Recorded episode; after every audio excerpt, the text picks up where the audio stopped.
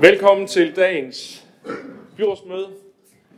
Vi starter som altid med en sang, og i dag er det Ulla Koman Meyer, der har valgt nummer 129, Barndommens Land. 129.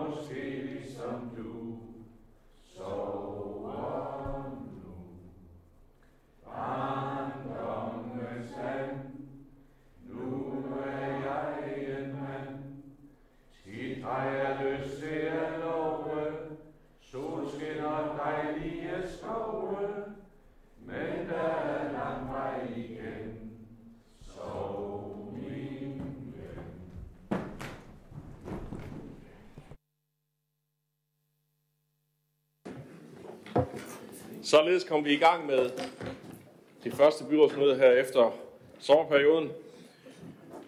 Første øh, sag er godkendelse af dagsordenen, sag nummer 1. Jeg skal høre, om der er nogen, der har bemærkninger til det. Det er der ikke, så er hermed dagsordenen godkendt. Sag nummer 2 er en budgetrevisionssag per 30. i 4. 2023. To gange om året foretager kommunen en grundig gennemgang af budgettet, og øh, i 2023 er det så per 30. april og per 30. september. I den her budgetrevision, der søger de syv fagudvalg samlet set om tillægsbevillinger for i alt 23 millioner kroner i 23. Og det betyder, at kommunens samlede budget opjusteres med ca. 20 millioner, og samtidig overføres der ca. 3 millioner til 2024. Og det er der en lang række øh, detaljer øh, omkring, hvad det er, der gør det, som er beskrevet i sagen. Jeg kan nævne nogle af dem her. Der er øgede udgifter på arbejdsmarkedsområdet som følge af antallet. Der har været udgifter vedrørende et nyt IT-system på skoleområdet, nyt pladsanvisningssystem i dagtilbud og mindre udgifter grund demografi for tandplejen og så videre. Øh, så samlet set så øh, giver det her så øh, de tal, jeg startede med at nævne, nemlig at øh, der øh, skal justeres i budgettet, øh, opjusteres 20 millioner i år. Øh, over den her øh, budgetperiode fra 23 til 27, der er de her tidsforskydninger på anlæg, drift og finansiering økonomisk neutrale for kommunekassen, ligesom der tidligere er taget likviditetsmæssig højde for nogle af udgifterne. For stigningen i udgifterne på arbejdsmarkedsområdet indarbejdes en modpost under finansiering vedrørende budgetgarantien til en forventet afregning i den kommende midtvejsregulering med staten. Den samlede likviditetsmæssige virkning af budgetrevisionen er ca. 17 millioner kroner. Jeg skal høre, om der er nogen, der har bemærkninger til budgetrevisionen her.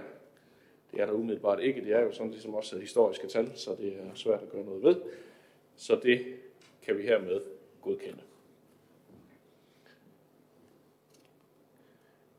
Det bringer os så videre til sag nummer 3, som er revisionsberetningen for 2022. Der er det sådan, at kommunens årsregnskab for 2022 det blev behandlet i byrådet den 1. maj, og endelig godkendelse sker så i forbindelse med byrådets behandling af den her revisionsberetning for årsregnskabet. Revisionen har angivet beretning nummer 25 den 15. juni vedrørende revision af regnskabet for Esbjerg Kommune, og beretningen er uden anmærkninger og forbehold. Jeg skal høre, om der er nogen, der har bemærkninger hertil. Det ser selv ikke ud til at være tilfældet, for så kan vi nemlig dermed endelig godkende årsregnskabet for 22.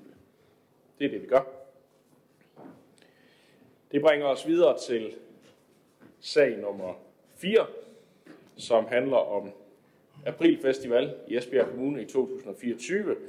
Der er det sådan, at øh, Teatercentrum og Esbjerg Kommune øh, har været i dialog omkring afholdelse af Aprilfestival, som jo er en børneteaterfestival øh, i, Esbjerg Kommune i 24. Festivalen øh, er blevet vurderet i forhold til de øh, kriterier, der er i vores øh, øh, hvad hedder det, kriterier, vi har besluttet for at støtte store events, og Teatercentrum har også ønsket at imødekomme Esbjerg Kommune på nogle af de punkter, der er nødvendige at justere, øh, fordi at øh der har jo været lidt erfaringer fra, da det blev afholdt i 2022 her i kommunen. Et af de eksempler på, at det her det ikke helt rammer øh, skiven i forhold til de kriterier, vi har sat op, det er jo kravet om økonomisk øh, bæredygtighed, som var et af de parametre, vi har indarbejdet i vores kriterier. Der vil øh, det her jo være noget, som i og med det er noget, der er ganske gratis for dem, der bruger det at komme til, så koster det 2,5 millioner kroner for kommunekassen, og det koster så også 2,5 millioner, som staten bidrager med, og det er så rammerne for at kunne afvikle det her arrangement. I økonomiudvalget der havde vi en drøftelse af det her, og der blev beslutningen, som det også fremgår, at øh, vi øh, efterhånden lige skulle erfaringsopsamle på nogle af de øh, tildelinger, vi har lavet for den her pulje, fordi der er nogle gode ting, som vi, øh, der har været øh, god opbakning til og gerne vil afvikle. Det er eksempelvis øh, tall ships races, og det her er et andet eksempel på noget, som måske ikke helt rammer det, der var tanken med de kriterier, og det bliver vi nødt til lige at erfaring, erfaringsopsamle lidt på og finde ud af, hvordan er det, vi håndterer det fremadrettet, fordi Øh, det er jo meningen med den her pulje, at det også skal være noget, der, øh, der sætter øh, nye ting på landkortet og kunne være fødselshjælp til noget af det, der kan blive økonomisk bæredygtigt på, på sigt. I økonomiudvalget der stemte Nye Borgerlige imod, og ellers blev sagen godkendt. Og der er nogle stykker, der har bedt om ordet til den her sag, og den første er Sabrina Bæk. Og så er det, jeg blev lidt, så kan jeg ikke... Du kan selv lige præsentere dit efternavn her. Barsolin. Ja, tak. Ja, øh, jamen i Nye Borgerlige, det finder vi det faktisk øh, rigtig relevant at vedblive med at holde sådan tilbagevendende børneteaterfestivals arrangement. Men vi ser, at der mangler noget inddragelse fra de lokale foreninger øh, og så de private aktører. Derudover så finder vi, at der ikke principielt er grundlag for at anvende den her invest- kulturelle investeringspulje til tiltaget, men at det var noget, vi burde drøfte nærmere i en budgetforhandling i forhold til at finde midlerne til det. Øh, Udover hvad, vi, hvad jeg besluttede i økonomiudvalget, så vil jeg bare tilføje, at vi i dag har set på øh, beløbene for, hvad vi anvender i øh, seksby sammenligninger. Øh, og der kan man jo se, at Esbjerg faktisk anvender øh, flere penge end nogle af de sammenlignelige kommuner på kultur og fritid. Jeg øh, fastholder øh, mit at stemme imod, og øh, så fremmed, at øh, den, den bliver stemt igennem, så fastholder jeg også mindretalsudtalelsen. Tak for det. Tak for det. Så er det Karen Sandrini. Øhm, de, som har oplevet, jeg tror, de, jeg tror faktisk, vi alle sammen har været inviteret til en forestilling, øhm, som er opført af, af en af de skuespillere, der er med i Aprilfestivalen til, til, stor, øhm, til stor glæde øh, og fornøjelse.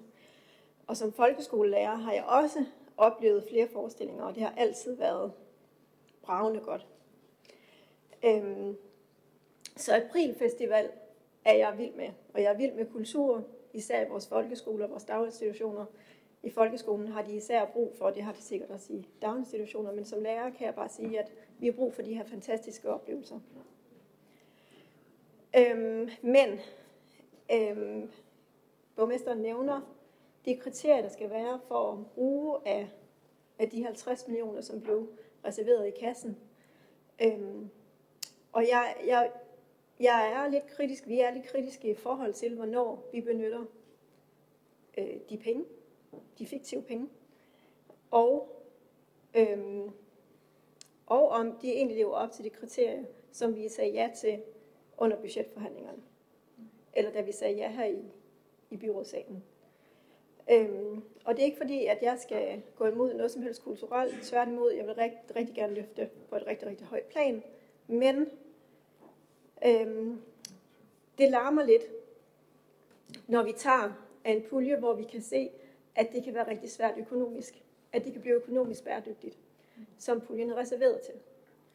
Øhm, og derfor så, så er det problematisk, når vi siger ja til noget i budgettet, hvor kriterierne bliver lavet om, eller, eller vi lige pludselig kan benytte nogle penge, som vi ikke vidste, fordi hvis vi bare satte det her ind som et budgetforslag, er faktisk i tvivl om, om vi overhovedet vil sige ja til det i dag, med de store besparelser, som vi også har hørt om.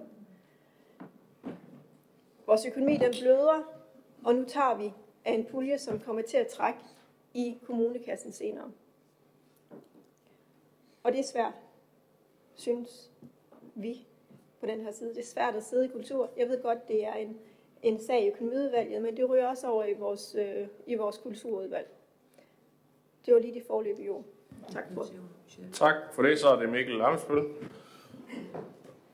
Ja, jamen øh, jeg kan jo ikke sige noget, der ikke allerede øh, er sagt.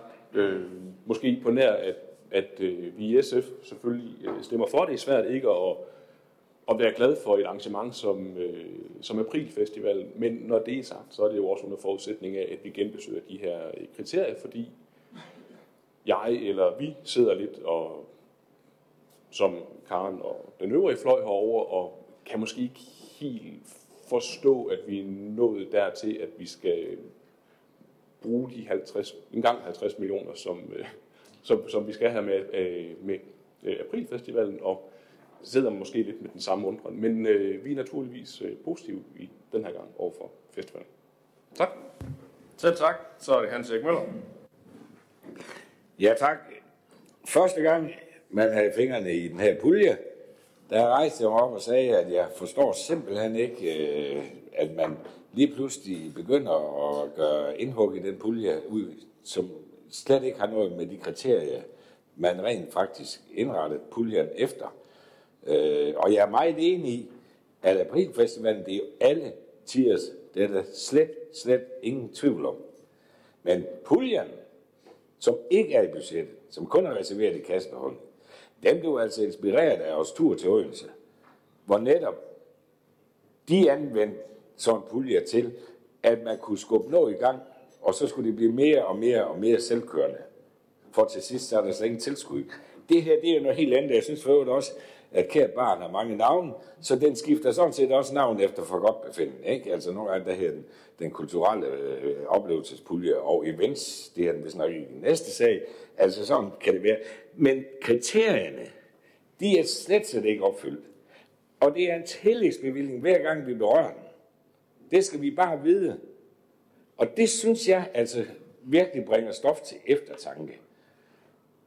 Jeg synes også, når jeg læser den her sag, at udover man rent faktisk vil finansiere det herfra, så forpligter man sig faktisk til at bruge de penge hver fjerde år.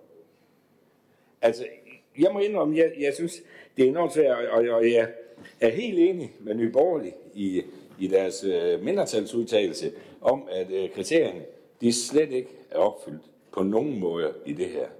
Og så synes jeg rent faktisk også, at jeg føler mig faktisk lidt uansvarlig, når jeg står her på den her side af det her kommende budgetforhandlinger, hvor vi alle ved, at det bliver et hårdt budget, Der bliver mange ting, som man virkelig gerne vil fremme, men som man simpelthen ikke har råd til. Der bliver nok også nogle spareforslag, som virkelig kommer til at gøre ondt. Og der bliver en benhård prioritering. Og det kan jo godt være, at det her det også skulle prioriteres med. Men at vi står her, inden vi kender alle de andre eksterne ansøgninger og alt muligt andet, og hvilken spareforslag vi overhovedet skal, og så starter med at lave en tillægsbevilling, forlæns ud til et enkelt øh, øh, arrangement, det synes jeg simpelthen er uhørt. Tak for Tak for det. Så er det Anne-Marie Geisler Andersen. Ja, jeg er også øh, egentlig meget enig i meget af det, der er sagt, særligt, jeg tror det er også det sidste, Karen var inde på, og derfor så er jeg landet på den modsatte øh, konklusion, øh, at øh, vi desværre ikke kan støtte sagen. Øh, og normalt så ville vi i Radikale Venstre meget gerne støtte øh, tiltag som det her kulturelle tiltag, men som bekendt så har vi også tidligere øh, set os nødsaget til at stemme imod nogle af de tiltag i lyset af den økonomiske situation. Fordi vi går nemlig nogle budgetforhandlinger i møde, øh, som kan blive, eller havde jeg først skrevet, men nu skriver jeg, som bliver øh, rigtig, rigtig svære at lande. Ja, hvor det til med kan blive svært selv som parti at komme med et budgetforslag, der hænger sammen, også selvom man kun skal blive enig med sig selv. Økonomiske udfordringer, som over sommeren jo desværre er blevet endnu større, hvilket gør, at vi ikke mener, at vi pt. har råd til arrangementer som det her.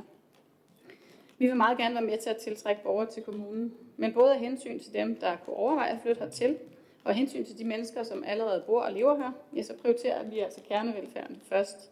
Og det gælder ikke mindst vores skoler og børnehaver, øh, samt hjælpen til socialt udsatte. Det kunne også være at bevare et sted som Midtgård, som jo er helt særligt for Esbjerg Kommune, og et tilbud, som år efter år kommer ikke mindst vores børn til gavn. Fordi nok så er Aprilfestivalen et tilbagevendende arrangement, hvis vi finder midlerne øh, hver femte år, mener jeg det er. Øh, men det kommer kun tilbage med, med femårigt, øh, et femårigt interval. Og det er jo ikke et arrangement, som er særligt for Esbjerg Kommune, da det også afholdes andre steder, ligesom Tall Ship Races i øvrigt også gør det. Så selvom det ikke er let at stemme nej, jamen så har vi øh, valgt at gøre det. Den økonomiske situation gør, at vi bliver nødt til at blive endnu skarpere på de økonomiske prioriteringer, end vi hidtil har været. Og derfor stemmer vi imod. Så er det Jakob Lykke. Ja, tak. Hvor man kan sige, der falde mange kloge og vise betragtninger i forhold til det her.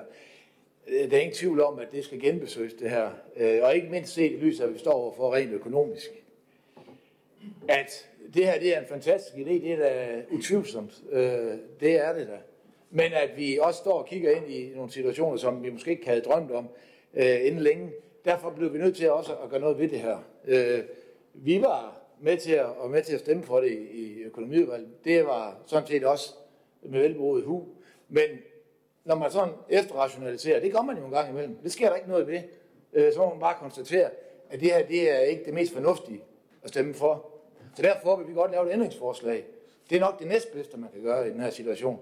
Og sætte det over i budget, således det på lige vilkår med alt det andet, vi skal til at forhandle inden længe. Mange af os herinde. Så øh, jeg sender lige et ændringsforslag nu her, Jesper, hen til Rikke, omkring det her. Det er fint, og det uh, har I selvfølgelig lov til ja. at gøre, og det kan vi kommer vi til at forholde os til uh, lige om uh, lidt, når vi, uh, når vi har udtømt uh, talrækken. Uh, jeg tænker lige, at der er måske behov for at kommentere bare en lille smule på noget af det, der er sagt uh, fra nogen, uh, fordi at uh, vi har jo, uh, da vi sad sidste år og lavede budget, uh, så tingene også vanskelige ud, og der uh, var vi enige om uh, på tværs, at uh, vi bliver nødt til og også at fokusere på nogle ting, der kan være med til at gøre, at det er attraktivt at bo i Esbjerg Kommune også fremover, så vi kan tiltrække nogle borgere. Og derfor var balancen i det her med at finde ud af, hvordan får vi sparet os ud af det, så tingene hænger sammen, samtidig med, at vi investerer i nogle ting. Og nogle af de ting, vi valgte at prioritere at investere i, det var Education Esbjerg, uddannelse, så vi kan tiltrække nogle flere borgere, og det var vores satsning på kulturoplevelser, hvor vi satte den her reservation af på 50 millioner. Den har vi så brugt nogle penge af øh, ved et, et enkelt byrådsmøde med et par sager øh, øh, i foråret, og nu er der så et par sager i dag øh, igen. Øh, og det er jo sådan, øh, øh tingene de var, øh, var lagt op. Og ja, så er der jo, som vi også drøftede økonomiudvalget, nogle af de her øh, sager, der ikke, øh, der ikke rammer helt ind i de kriterier der. Og vi har måske ikke haft en, en, en vi har måske haft sådan et, et, øh, en tilgang, at hvis ikke øh, hver gang der er et eller andet kulturelt arrangement, så skal de finansieres af den her pulje. Og der har vi så, øh, øh, i hvert fald efter snakken i økonomiudvalget, også måtte erkende, at vi, vi, det er nok ikke øh, helt øh, sådan, øh, tingene de skal foregå, for der er måske nogle ting, der ikke passer fuldstændig ind i kriterierne for puljen, som vi alligevel bør forholde os til, om det er noget, vi vil, eller noget, vi ikke vil. Øh, så øh, det er så derfor, at sagen den, er blevet bragt frem, og vi tog den uh, beslutning i økonomiudvalget om, at øh, vi skal lige øh, erfaringsopsamle på de ting, vi har øh, håndteret, og så forholde os til det derefter. Jeg vil bare sige, øh, uh, så lige som en kommentar til det ændringsforslag, så grunden til, at sagen den er på i dag, og ikke ligger senere, det er jo fordi, det haster. Så hvis vi vil have den her festival i, øh, i øh, hvad hedder det, i 24, ja, så er vi nødt til at sige ja til det nu her, fordi at det, det er lige om lidt, og der går jo i hvert fald mindst en måned, inden vi har en eller anden budgetpakke, så, så det vil være, øh, hvad skal man sige, det er, det er næsten det samme som at sige, så kan det ikke lade sig gøre øh, her. Øh, så det er jo øh, selvfølgelig op til byrådet at forholde sig til, om vi vil eller om vi ikke vil. Øh, vi har et par stykker mere på talerlisten. Næste er Nikolaj Aarø. Tak for det.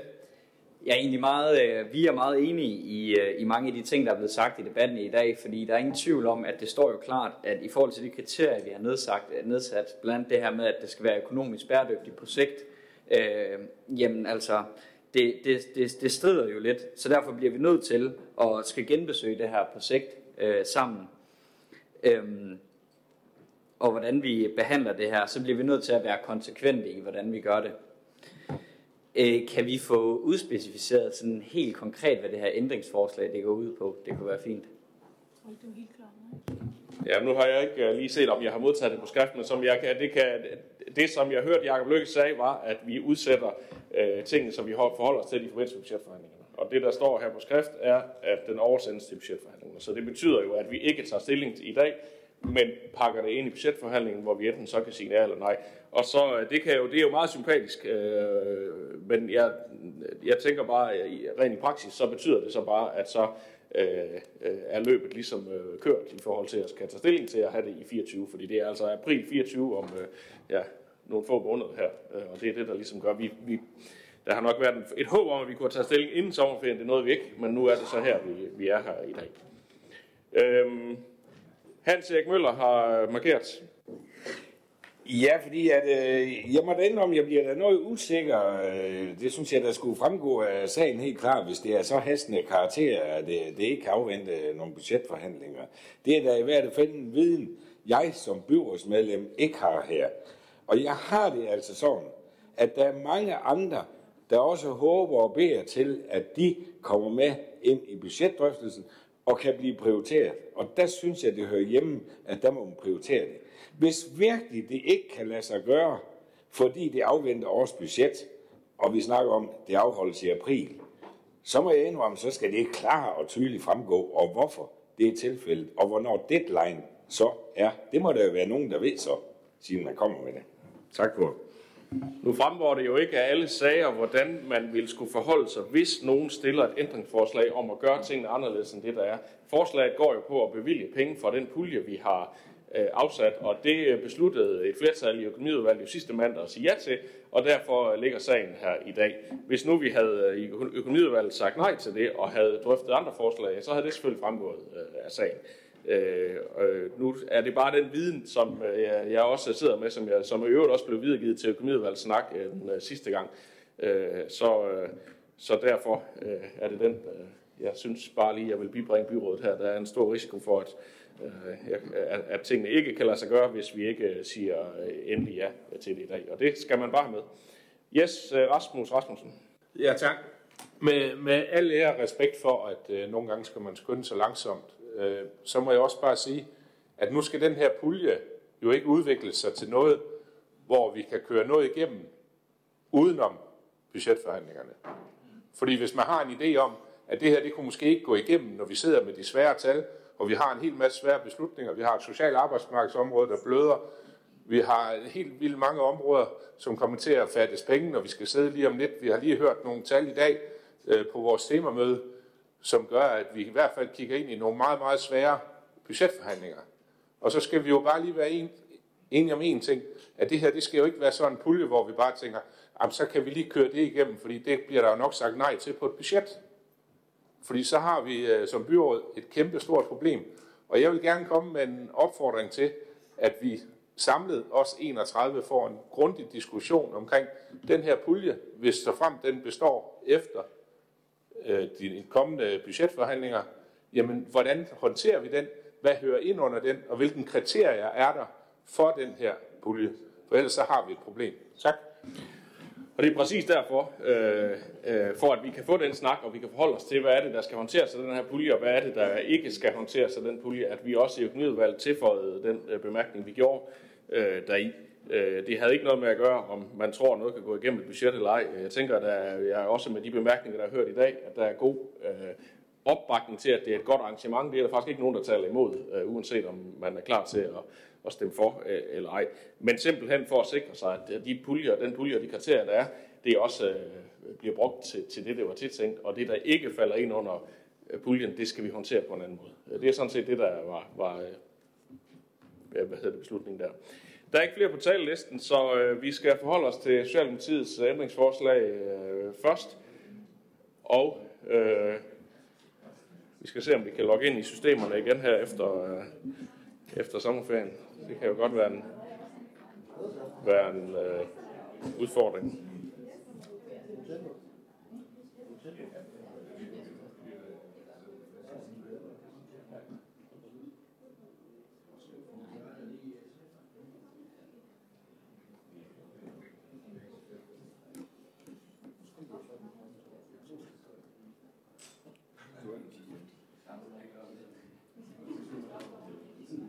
Hvis, øh, så nærmer det, så nu har vi i hvert fald 30 stemmer.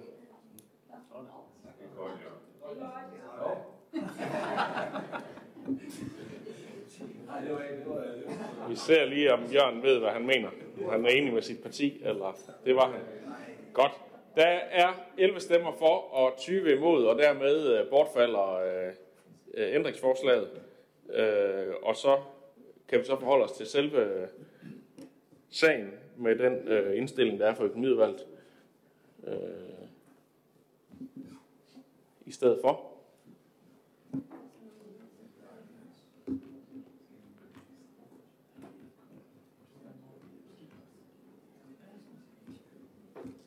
Og skal vi lige have den sidste med. Sådan, så er der 31 stemmer her, der var 20 stemmer for og 11 imod, og dermed er sagen godkendt.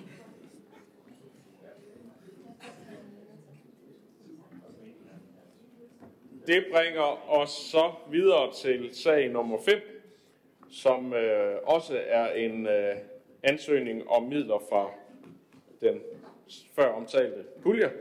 Øh, og her handler det om, at der er to lokale fonde, der ønsker at skænke et nyt ikonisk kunstværk til Esbjerg, øh, og dermed også øh, være med til at sikre et åbningstræk i forhold til udviklingsplanen Kyst og Kunst.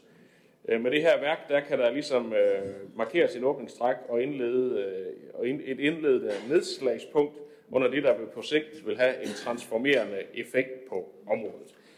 Planen er, at landskabelige, arkitektoniske og kunstneriske greb af høj kvalitet skal skabe enstående oplevelser langs kystlinjen, øh, og det vil gøre strækningen helt fra grænsen og til Blåvand øh, en spændende oplevelsesattraktion, både national og international. Øh, det her værk, der er tale om her, er et værk af blivende karakter, som jo også passer fint ind i det strategiske fokus på oplevelse og kultur, herunder en understøttelse af en fysisk og strategisk byudvikling. Jeg taler om et kunstværk, der skal placeres øh, på spidsen nede øh, ved dokken, som øh, også er med til at sikre en spændende forbindelse mellem by og havn, og samtidig så er det jo en mulighed for, at Esbjerg får et nyt kunstnerisk vartegn og et mødested, der appellerer til bystolthed og dialog. Det er en sag, hvor der er to fonde, der gerne vil skænke det her kunstværk, øh, som har, hvad hedder det, har et samlet bidrag på 6 millioner kroner, og øh, for at øh, vi som øh, offentlighed skal kunne modtage sådan en gave, så skal der betales tilskudsmoms, og det er så 17 procent, og det er sådan set derfor, vi har sagen på, fordi hvis vi vil have en gave fra to lokale fonde på, der, til en værdi af 6 millioner, så skal vi betale en cirka en million kroner i moms. Og det er så det, der også her er foreslået øh, taget fra den her pulje, og øh, her øh, var der ikke helt samme øh, drøftelse i økonomiudvalget, som der var. Det var måske en samme drøftelse, men konklusionen var lidt anderledes øh, omkring øh, det, fordi at det her, det øh, er der øh, i langt højere grad en opfattelse af, det var der i hvert fald i økonomiudvalget, om at det her det passer ind i de kriterier, der er vedtaget, i og med det er en, øh, også en engangsinvestering på noget, der, har, øh, der er blivende. Øh, og så øh, øh, er det jo altid øh, smag og have, om man nu synes, det også bliver godt den dag, det står der, men øh, det er en helt anden sag. Der er et par stykker, der har bedt øh, om ordet til den her sag, også den første er Rasmus Rasmussen. Ja, tak. Jamen i Socialdemokratiet er vi jo meget glade for, at øh, lokale fonde de ønsker at støtte os, øh, og vi ser frem til at se det kommende kunstværk. Nu nævner du jo ikke, hvilken fonde det er, men de har jo været nævnt i pressen, så jeg går ud fra, at det ikke er noget problem. Så øh, der skal det lyde stor tak til Esbjerg-fonden og Johan Hoffmann-fonden for den øh, flotte donation, de vil lave. Øh, men igen i den her sag, så mener vi jo sådan set ikke, det er belyst ordentligt i forhold til øh, kulturoplevelsespuljen øh, og i forhold til, hvordan den skal, finansieringen den skal være. Så derfor så kommer vi til at fremsætte det samme ændringsforslag endnu en gang, omkring, at vi mener faktisk, at det her skal overgå til budgetforhandlingerne, og vi kan få den her diskussion, for det mener vi jo i bund og grund, at den 1 million og 50.000, den skal, at det skal vi have snakket om i de kommende budgetforhandlinger. Så øh, det er ordene herfra, men mange tak for den flotte donation, og vi glæder os meget til at se det, når det er færdigt, og vi synes, det er en super god idé, men vi har lidt problemer med finansieringen. Tak. Tak for det. Så er det Sabrina Bæk Bartolin. Ja, mange tak for det. Jamen, øh, ja, først og fremmest så er jeg jo kæmpe modstander af, at vi bliver pålagt den her tilskudsmoms, øh, når det er, at vi skal have en gave, men det har jeg jo nævnt så mange gange før. Øh, den anden ting, så har jeg jo, øh, så er jeg en af dem, der tager mange noter til møder, og kan derfor også øh, konkludere, at faktisk i den her, de her kriterier for den her kulturelle investeringspulje, netop drøftede det her med indgangsbetalinger for kunstværk. Og det kom så egentlig af, at det faktisk var noget, nogle af de større øh, virksomheder øh, i tale sat under det her workshop, hvor vi skulle finde vores branding Esbjerg. Øhm, og jeg stemmer for at den begrundelse af de fire hvide mænd, det er et varetegn for Esbjerg, men vi mangler noget, øh, noget med noget pondus i, og som også appellerer til nogle af de unge mennesker. Jeg tror på den kunstner, der er i tankerne, øh, vil være med til at fremme Øh, det image, som vi ønsker for Esbjerg, og tiltrække flere unge og vedblive med at have unge mennesker i byen, fordi de har noget, de også er stolte af visuelt. Tak for det. Tak for det. Så er det Anne-Marie Geisel Andersen.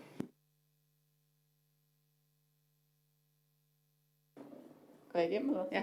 At, øh, at det vil vi faktisk gerne støtte, og det vil vi med de begrundelser, at øh, det her det er et blivende tilbud for vores borgere. Både for esbjergensere, men forhåbentlig også for turister. Øhm, det er unikt for Esbjerg. Det findes ikke andre steder. Det kan blive et nyt varetegn. Forhåbentlig det er stedspecifikt, tager udgangspunkt i energiudvinding, i vores havmiljø, i vores kulturhistorie. Øhm, og så styrker det til med forbindelsen mellem hav og, øh, eller mellem havn og by, øh, ved at være en del af en kommende rekreativ sti mellem broen og dokken, og det synes vi også er meget, meget positivt. Det er virkelig tiltrængt for vores øh, by. Øh, og som der også har været nævnt, så udgør tilskuddet jo 6 ud af 7 øh, millioner. Det er 1 million, vi skal give, og det er blivende. Øh, det lever i højere grad op til kriterierne. Øh, vi kan sagtens, eller vi kan godt støtte det, ikke sagtens. Øh, vi står stadig i en svær økonomisk situation. Vi kan godt støtte det her, men vi kan sådan set også godt støtte det ændringsforslag. Og jeg tænker godt, at den her, jeg vil spørge, om den her sag godt kan vente en måned, fordi så kan vi godt støtte, at vi tager det hele samlet. Tak for det. Så er det Jakob Lose. Jamen, jeg tror også, jeg vil starte med at sige, at uh, kæmpe tak til de to uh, fonde, som der, der uh, gerne vil give den her flotte, flotte donation til os. Og der må vi bare sige, altså, vi har det nok alle sammen, uh, Sabrina, lidt, lidt stramt med moms, men uh, det er der jo ligesom, det er der, det er der regler for. Og det er klart, at øh, når der kommer to fonde, og siger, at de gerne vil give os øh, 6 millioner kroner, så forventer de ikke, at de øh, tilsvarende også skal æde tilskudsmomsen. Så hvis vi gerne vil have en rigtig, rigtig flot gave, så skal vi lidt til lommerne i forbindelse med det her. Vi er ikke betænkelige ved, at vi kører det her igennem nu. Vi synes faktisk også, at det, det rammer rigtig, rigtig fint ind i de kriterier, som der er. Fordi at øh, vi øh, i forbindelse med budgetvedtagelsen øh, sidste år, der lavede vi faktisk lidt øh, tekst på det her, hvor der står, nu læser jeg op, Udover kulturelle initiativer kan projekter også omhandle for eksempel udvikling af byrum, og for hvert projekt undersøges det, om der kan skaffes eksterne midler, for eksempel fra fonde med videre. Så den er lige spot on, den her. Så for os at se, så er der ingen grund til at vente på, at vi forhandler budget her. Vi uh, står med en fantastisk flot gave, som, uh, som vi kan få, og så skal vi så tage det der trælse moms. Tak for det. Så Nikolaj Aarø, også på listen. Tak for det. Ja, først og fremmest så vil jeg også øh, lige stemme i at sige tak til de fonde, som har engageret sig i det her. Hvor er det, hvor er det fantastisk, at vi har øh, nogle fonde, som investerer så meget øh, i vores by og kommune. Og så man sige, i forhold til, til at det er kunst, jamen de fire hvide mænd, mænd er jo et eksempel på, hvordan øh, det har været en god investering dengang, og øh, at vi fik det. Der, når mennesker kommer til byen, der aldrig har været her før, de kører hertil øh, langvejs fra, bare for at se de fire hvide mænd, og det kan oftest ende med, at de får et øh, indblik i vestkysten, enten ender med at købe sommerhus, eller rent faktisk finde inspiration til at komme igen. Så kunst og kultur kan virkelig have en stor indvirkning på folks liv.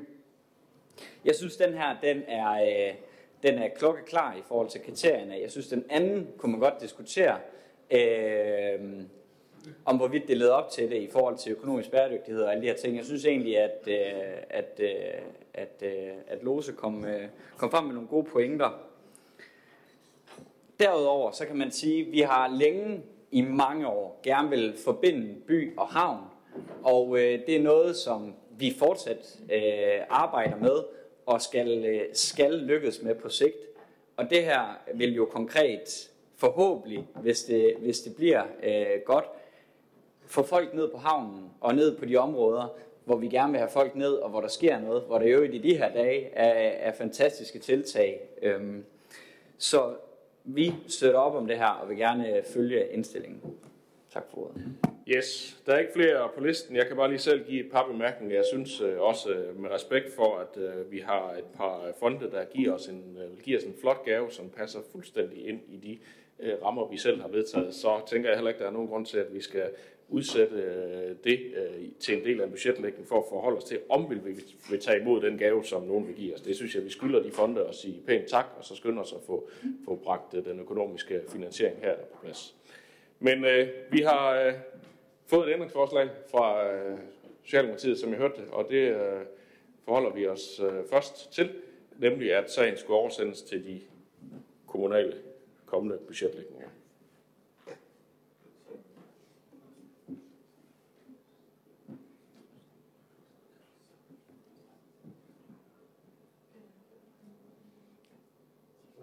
Og det nærmer sig. Sådan, så var der 31 stemmer, der var 11 for og 20 imod, og dermed...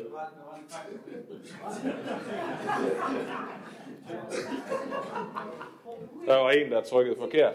Øh, det ændrer ikke på afgørelsen. Øh, nej, jeg tænker, øh, vi kan rette, vi kan rette stemmeafgivelsen, når den nu bliver korrigeret her lige øh, samtidig med, at man trykker på knappen. Vi øh, skal have det hovedforslaget bragt til afstemning, som øh, så er at, at godkende, at øh, der bliver givet tilskud fra puljen til det her projekt.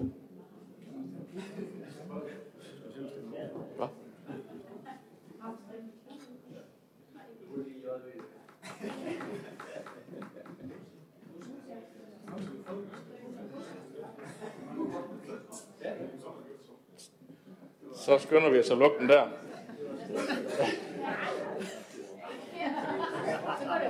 Ja. Vi, øh, vi. Vi har nok... Øh, vi laver en lille justering her. Der var 22 stemmer for og 9 imod, tror jeg, når vi har fået justeret uh, Musas uh, stemme på plads her. I hvert fald er forslaget godkendt, og det kan bringe os videre til sag nummer 6. Og sag nummer 6 handler om frigivelse af anlægsbevilling til styrkelse af Destination, Destination Vadehavskystens egenkapital. Det er en sag, der blev vedtaget i det kommunale budget sidste år, at vi ville afsætte en million kroner til at styrke Destination Vadehavskystens egenkapital. Og øh, den har de nu anmodet om at få frigivet den bevilling, og øh, det har økonomiudvalget øh, godkendt, i og med at det var en budgetbeslutning, og det skal høre, om der er nogen, der vil tale imod herinde. Det er der ikke umiddelbart, så det kan vi også i enighed. Jo, sørme, om ikke at der kommer en kommentar. Karen Sandrini? Er det bare en positiv kommentar? Jamen, øhm, jeg var med i opstart sammen med kommunaldirektøren og, og borgmesteren, øhm, da vi påbegyndte Destination Vadehavskysten. Og som jeg husker det, så var det uden kapital. Øhm, og øhm, det har jo vokset sig større og større, og det er rigtig dejligt at blive afsat en million kroner til udvikling, i hvert fald som, som en garanti øh, for Destination Vadehavskysten. Øh, og som man, hvis man har fulgt godt med i pressen, så kan man jo se, hvordan øh, turismen nok kommer til at udvikle sig. Ikke bare kun på vestkysten, men og i hele Danmark, øh, men også på vestkysten. Man kan se, at langt flere borgere, øh, eller ude, udlændinge, havde jeg sagt, borgere fra andre lande, kommer og besøger vores land, fordi det er knap så varmt, som det er øhm, andre steder. Og det skal vi jo være klar til. Der er rigtig mange foranstaltninger, som skal, som skal tages og som skal laves. Øhm, så derfor så er det her jo bare øh, fantastisk. Stor opbakning. Tak, og øh, bare lige en enkelt kommentar, i, øh, som egentlig ikke har noget med den her 1 million at gøre, men lige til sådan almen information, så arbejder Destination Vadehavskysten sammen med de to andre destinationer, Vestkysten og Nordvestkysten, altså hele den jyske vestkyst, på at komme på finansloven. Fordi øh, på finansloven i det her land, der er Visit Copenhagen med 40 millioner kroner i statstilskud, fordi vi skal sikre nogle turister til vores hovedstad, men der er faktisk øh, øh, rigtig, rigtig mange turister i det bælte herude ved Vestkysten, så det synes vi faktisk, at det ikke kun vil være rimeligt, at man også fra statens side bakkede lidt op om den her destination. Så det håber vi, det kunne lykkes. Det kunne også være med til at gøre, at man havde nogle muskler til at gøre lidt mere. Godt. Vi har godkendt sag nummer 6 og går til sag nummer 7, som handler om en ansøgning om kommunegaranti til et nyt selskab, Hunderup Sejstrup Fællesvarme AMBA. Der har øh, kommunen den 15. juni godkendt selve projektforslaget til at etablere et fælles varmeløsning i Hunderup Sejstrup området. Og øh, på baggrund af den, der fremsendes der nu en, en ansøgning om kommunegaranti på en maksimal garantiramme på 41 millioner kroner. Og det omfatter projektering, hovedledningsnet, varmecentraler, akkumuleringstank, stikledninger og fjernvarmeunits og momsudlæg, så er man også her i op til 6 måneder. Øh, og den reelle garanti udgør eksklusiv momsudlæg, og det meddeler til sammen for Energistyrelsen om tilskud til fjernvarmepuljen på ca. 2 millioner, altså i alt 34 millioner kroner. Det er et nystiftet uh, selskab, og uh, garantiprovisionen kan derfor ikke som almindelig praksis ansættes eller fastsættes ud fra en kreditvurdering foretaget på baggrund af de sidste tre regnskabsår. Derfor har øh, vi så skulle forholde os til her, hvor det er de såkaldte safe harbor satser eller en individuel vurdering, der skal lægges til grund for fastlæggelse af garantiprovisionen, indtil man kan foretage den her konkrete vurdering. Og der er jo også øh, her en, øh, en øh, chance for, at beslutningen i den her sag, det kan danne præcedens, hvis der kommer andre nystiftede fjernvarme selskaber og søger om garantiprovisioner. Men øh, der er en indstilling, der jo i, sådan i bund og grund går på, at, øh, at vi øh, fastsætter en garantiprovision øh, på øh, 1,365 øh, procent, øh, og så med en øh, stiftelsesprovision på 0,25 procent. Og det har økonomiudvalget godkendt, og det har Jørgen Bosen Andersen lige en kommentar til. Det er nok også en positiv kommentar. Værsgo, Jørgen. Tak. Ja. Men jeg kan ikke være med lige sådan at udtrykke, knytte et par kommentarer til, til, til projektet. Borgmesteren har jo lige været inde på det.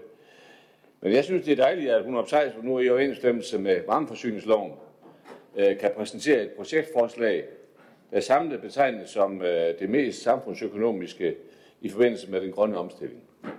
Det står der faktisk i indledningen. Det viser også, at det er muligt at etablere øh, konkrete grønne tiltag hurtigt, hvis viljen er der, og øh, der er lokal opbakning. Andre landsbyer, både i øh, Esbjerg Kommune og andre kommuner, kigger faktisk øh, efterhånden i samme retning, nemlig bæredygtige energiforsyninger med vind, sol og kollektiv varme. Mange store energianlæg er nu på vej mange steder, også her i kommunen. Solcellerparker og vindmølleparker i stor skala.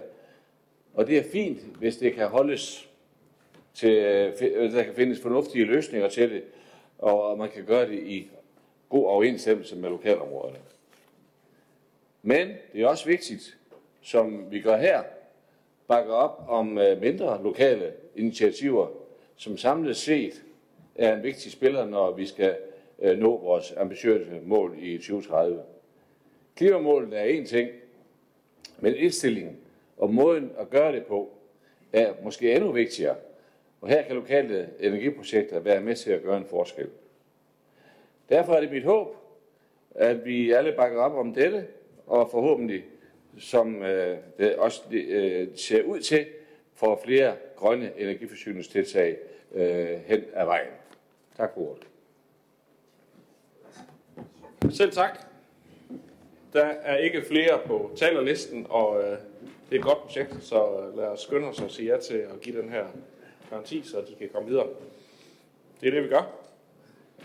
Det bringer os videre til øh, sag nummer 8, som handler om vuggestuepladser i Esbjerg Nordvest. En sag fra Børn- Skoleudvalg. Diana Vos Olsen, værsgo, du får ordet til den.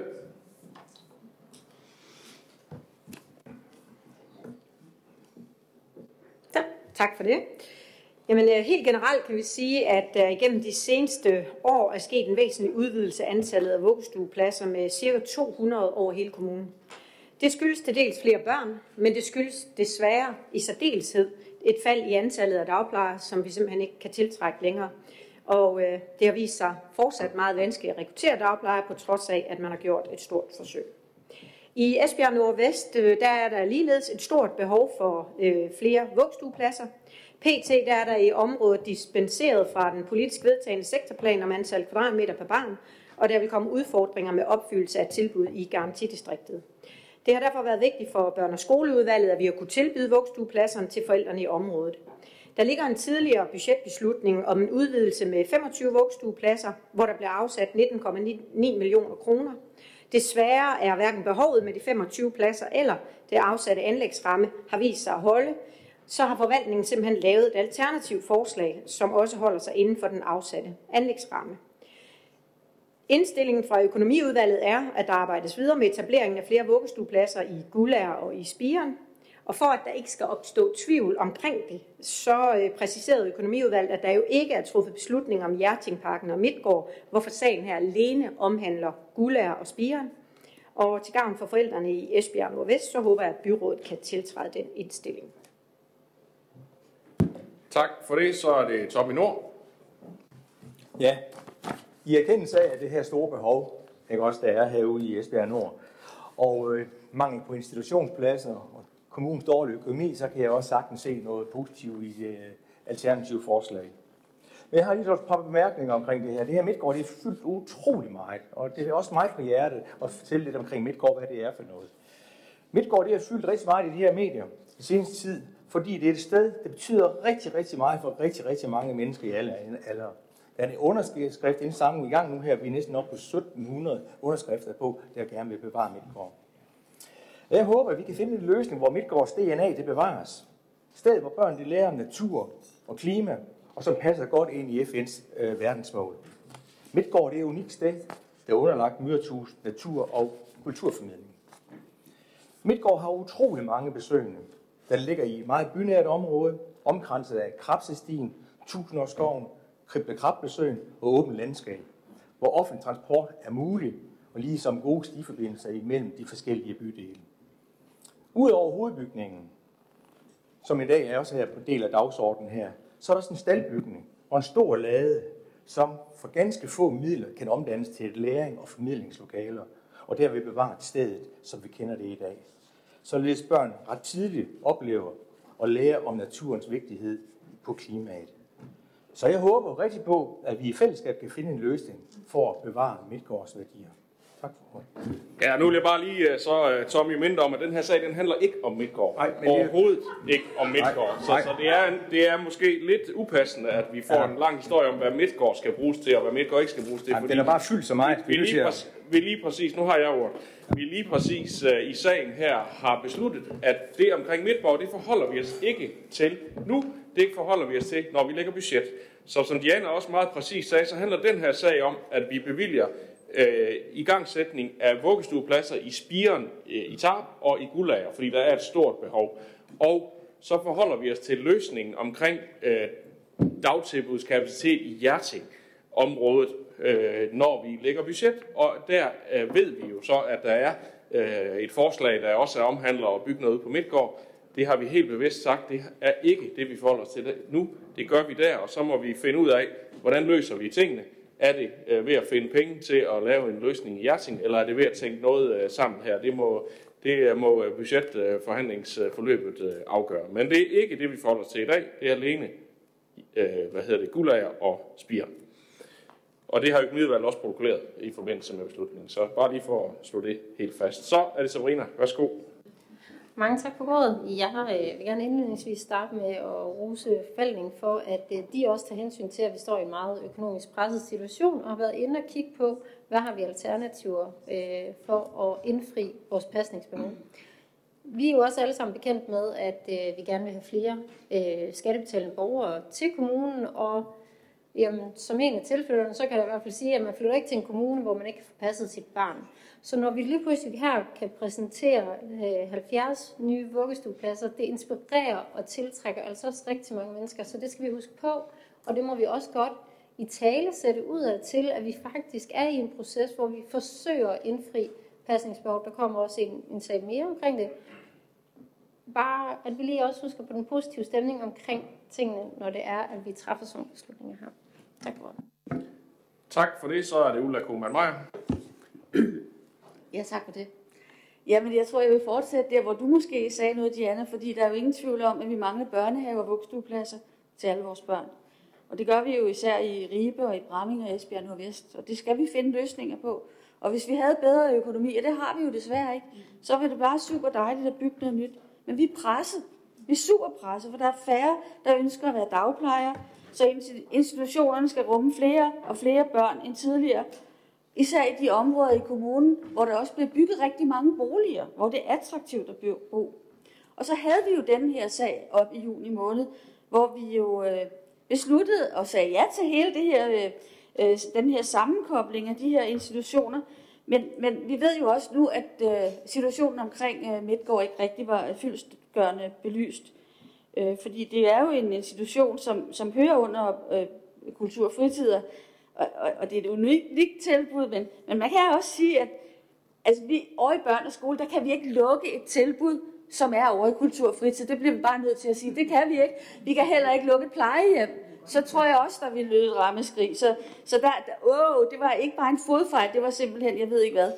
Øhm, og, og det er jo selvfølgelig også derfor, at økonomiudvalget har sagt stop. Nu siger vi stop. Øh, fordi det her, det er jo selvfølgelig en sag, som skal over i budgettet. Og det er vi jo rigtig glade for i Socialdemokratiet, at det også er der, den er landet. Så ja, og hvis der er andre gode muligheder med Midtgård, så er vi selvfølgelig rigtig, rigtig interesseret. Tak for det. Tak for det. Så er det Anne-Marie Geisel Hansen. Ja, og jeg gik jo ind, ind til byrådsmøde med, med den hensigt at stemme nej til det her forslag. Øhm, netop på grund af Midtgård. Øh, og jeg hører, hvad I siger. Jeg har jo ikke siddet med hverken i det ene eller det andet udvalg, fagudvalg eller økonomiudvalg. Jeg har godt læst med i pressen. Og jeg kan da sige det helt tydeligt, jeg er i hvert fald ikke interesseret i at lukke Midtgård. Jeg synes, når vi øh, snakker oplevelsespulje, det har vi snakket meget i dag. Vi vil gerne have noget, der er helt særligt for Esbjerg. Vi vil gerne have noget, der står, øh, kan komme vores borgere til gavn. Øh, ja, så synes jeg, at Midtgård taler ind i alt det. Så jeg synes, det vil være med en hånd at, øh, at gøre nye ting, og så lukke det. Det bliver fuldstændig øh, absurd, synes jeg.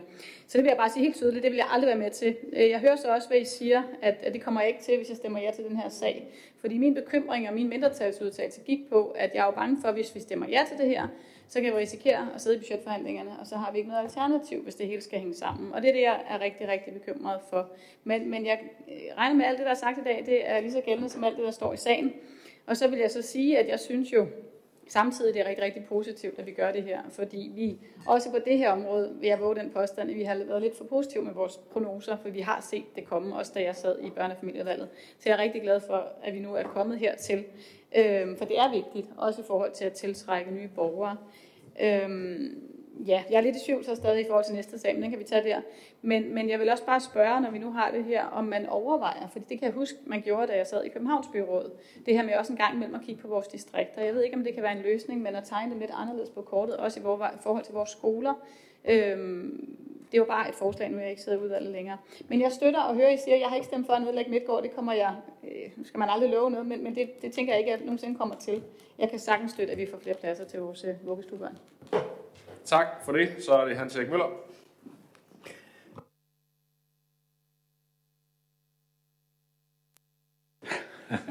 Nå, men øh, øh, det er jo svært at undgå at nævne Midtgården, uagtet den beslutning, man har truffet i økonomiudvalget, nu når den har været nævnt hele vejen igennem øh, sagsforløbet og beslutningen i børn- og skole øh, udvalget. Og, og, og så kan vi jo sige, og, og, det, og det synspunkt er jeg faktisk meget enig i, at øh, hvis man skal tiltrække børnefamilier, så er det altså vigtigt, at man har pasningsmuligheder og sådan noget. Men jeg tror også, det er utrolig vigtigt, at vi værner om vores perler. Altså jeg tror rent faktisk, at sådan noget som går, det er noget, der er enormt populært, altså når vi snakker om at tiltrække folk. Men okay, nu, nu indgår det i budgetforhandlingerne, øh, det er fint, så vi, vi er vant til at sagt ja eller nej øh, øh, til Midtgården, men, men derfor må vi jo godt komme med nogle få konstateringer af det. Det jeg gerne vil sige, det er, jeg synes den her sagsfremstilling, det er noget magtværk. For at sige det på jævn dansk. Jeg synes, det skal være sådan, at når man læser en sag, så er man helt klar og tydelig i spyttet om, hvad er det, vi tager stilling til, og hvad er det, vi ikke tager stilling til. Hvad er det, I som politiker, hvis I siger ja, har besluttet? Når jeg læser sagen hele vejen igennem, og så der for eksempel står, at Midtgården indgår i en del af finansieringen. Når jeg så kommer længere ned, så står der, at den er hastende karakter.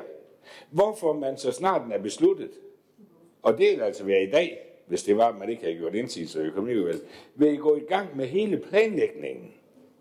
Så siger jeg da til mig selv, jamen hvis jeg tager en beslutning i dag, der gør, at man går i gang med hele planlægningen i forhold til det alternative forslag, så har jeg da indirekte sagt ja. Det synes jeg, det er svært at gennemskue. Jeg synes også, det er svært at gennemskue, når der så nævnes lige pludselig, jeg ved ikke, om, om man er meget usikker på, på økonomien, men når der lige pludselig nævnes, at øh, det er ikke sikkert, det holder, og så skal der søges en tillægsbevilling. Så kunne jeg jo sådan set godt tænke mig, at hvis nu jeg som politiker sagde, hvorfor skal jeg tage stilling til det nu? Er det noget, jeg skal tage stilling til? Så vil man sige, nej, nej, det vil komme i en senere sag. Men jeg kan ikke lade være med at tænke på, hvis når man ikke sagde noget, og der kommer en tillægsbevilling, så er der jo nogen, der vil sige, jamen det har du nikket ja til. Den har du træffet beslutningen i den her sag. Så, så jeg, vil godt, jeg vil godt lægge meget op til, at det bliver helt klokkeklart, hvad det er, en sag den indeholder, og hvad en beslutning den, øh, øh, den, den påvirker det hele, hele vejen igennem systemet. Så lidt af en lille kritik af den her sagsfremstilling. Tak for det. Så er det Diana. Altså, jeg medgiver sådan set gerne, at sagsfremstillingen er en smule rodet. Og det har den været, fordi at det er to forslag, der bliver blandet sammen. Øh, et forslag, vi allerede har godkendt, som simpelthen er blevet fordyrende. Forvaltningen har så været inde og kigge på det og har tænkt, det er en god idé øh, at se på, om ikke man kan gøre noget bedre øh, og få flere pladser for færre penge, fordi de selvfølgelig også har kendskab til, hvilke økonomiske udfordringer der er. På hele børn- og skoleudvalget, der var hele forudsætningstalen, og det var hele indlægget og oplægget fra forvaltningen, det var, at alt vedrørende Midtgård kunne man selvfølgelig ikke tage stilling til, men hvis og så frem man ender i en situation, hvor man nedlægger Midtgård, så vil man rigtig gerne kunne bruge de pladser til noget andet. Øh, og der kom hele, og, og, det, og det var også der, vi stod, da vi sagde, jamen selvfølgelig skal vi skynde os lidt at få lavet de vugstuepladser, vi har enormt meget behov for. Øh, og det er så også det sagen den ender med, da vi får det præciseret i økonomiudvalget. Så ja, det er det, man siger ja til. Jeg medgiver gerne, at sagen den virkelig godt kunne have været øh, bedre formuleret. Det vil jeg også sige. Tak for det. Så er det Anne-Marie igen. Ja, det, det vil jeg bare gerne lige bakke op om. Øh, jeg glemte også lige at sige, altså fordi jeg har også virkelig læst den her grundigt. Jeg synes, den var rigtig, rigtig svær. Øh, man læser, læser, læser, og så kommer der en anden konklusion til sidst. Og også når der bare står, for der er jo også kommet en fornyet forvaltningsmæssig bemærkning, ikke, hvor der står, at muligheden for brug af midtgård øh, til dagtilbud er under forudsætning af, at hovedbygningen og dele af området stilles til rådighed. Så lyder det bare for mig, da jeg læste det først, tænkte jeg, men det er sådan noget, vi snakker om, hvordan vi så kan bruge det ikke? under budgetforhandlingerne. Og det er jo så det, jeg helst ikke vil være med til at snakke om. Øh, jeg ser rigtig gerne, at vi arbejder på, om der er andre alternative løsninger til det. Og så vil jeg bare spørge, kan, kan man skrive ind i... Øh, indstilling, kunne man lave en pind 2, hvor der står, fordi, altså, eller, altså giver det sig selv, at vi bakker op om det økonomiudvalget har skrevet, eller kan man for, for sikkerheds skyld skrive det op i punkt 2, og så skriver det, det vi vedtager, og det tager vi stilling til i budgetforhandlingerne, ligesom vi har gjort, øh, foreslået gjort med de andre sager. At den del, den til til budgetforhandlingerne. Kunne man ikke gøre det, så er der ikke nogen tvivl. Det er økonomiudvalgets indstilling, vi Er sætter til Okay. afstemning. Okay, så den tak. beslutning, økonomiudvalget har taget, det er den, vi forholder os til Okay. her. Så det bliver øh, skrevet ind, hvis ellers den bliver godkendt. Det tror jeg, den gør. Øh, så bliver det skrevet nøjagtigt, som det gjorde ved økonomiudvalget. Den sidste på listen er Karin Schwartz. Ja, tak. Øh, jeg har forstået det sådan, at når det nu stadigvæk står i øh, dagsordens tekst, når man kan læse Midtgaard derinde, så hænger det sammen med, at dem kan man ikke bare sådan lave om. Altså det er den nye indstilling, og det, der kommer fra økonomiudvalget, som vi skal tage ad notam, eller stemme for. Men jeg vil også godt have lov til at sige Midtgaard. Øh, og det vil jeg, fordi at øh, nu sagde Ulla det her med, at vi må heller ikke lukke plejehjem over i børn og kultur. Men nu er det jo sådan, at, øh, eller i øh, skoleafdelingen, at øh, det er klimakajen, der står her. Og jeg sidder i klima- og miljøudvalget. Og øh, det er jo sådan, at øh, Midtgård formidler klima i børnehøjde og miljø i børnehøjde. Og Midtgård er jo faktisk vigtig i vores udvalg. Nu sagde du, Jørgen, før, at øh, Esbjerg Kommune skal være klimaneutrale, eller CO2-neutrale i 2030. Og da vi havde affaldsplanen for noget tid siden, der måtte vi jo ikke øh, pålægge øh, skoleområdet, at man skulle øh, undervise omkring affaldshåndtering. Vi må slet ikke gå over det område, men nu har vi faktisk en sag, hvor det er, man går over i vores område, med noget, hvor det er, de midtgår faktisk vigtigt for os i forhold til at formidle klima og miljø i børnehøjde. Og mens jeg blev opereret i hoften og måtte ligge derhjemme, øh, var tvunget til at ligge på sofaen derhjemme, der så jeg Danmarks vildeste kommune. Jeg så Morten Kokasse, som vi har haft i Klima- og Miljøudvalget, og jeg så Frank Eriksen øh, udvælge 10 kommuner. Vi var desværre ikke blandt Esbjerg Kommune. Men en af de kommuner, som var blandt de 10 bedste, fordi det var virkelig noget, der battede noget, det var Vejle Kommune. Og det er fordi, de har lavet et kæmpe projekt i børnehøjde. Fordi det, de siger, det er, det er virkelig noget af det, der batter noget. Det er jo, når det er, man kan formidle til børn, og de kan tage det med hjem, og man kan tale videre om det derhjemme. Så det er jo bare lige det, vi skal huske på, også når vi kommer til budgettet. Det kan godt være, at vi sidder og lægger øh, forslag ind, øh, spareforslag ind, men der er altså også nogle spareforslag, som vedrører andre søjler, og det skal vi bare være opmærksom på. Nu har vi hver især fagudvalgene øh, lagt øh, noget ind. Vi har, vi har for eksempel droppet vores pulje til aflivning af vildkatte. Det er sådan noget, vi har at håndtere med over ved os. Ikke? Det er jo de penge, vi kunne finde 70.000 eller sådan noget. Men det, det er bare det, vi skal huske på, når vi kommer til budgettet at vi skal jo sørge for, at, det, at noget har afledte konsekvenser på andre områder. Og det her har i hvert fald en meget, meget vigtig afledt øh, konsekvens, som vi skal huske at skrive os bag ørerne, når vi kommer så langt. Det var ordene herfra. Tak for det. Tak for det. Øh, så kommer vi vidt omkring øh, med alt det, som sagen alligevel ikke handler om. Øh, og nu har folk forhåbentlig fået sagt det, de har brug for i den sammenhæng.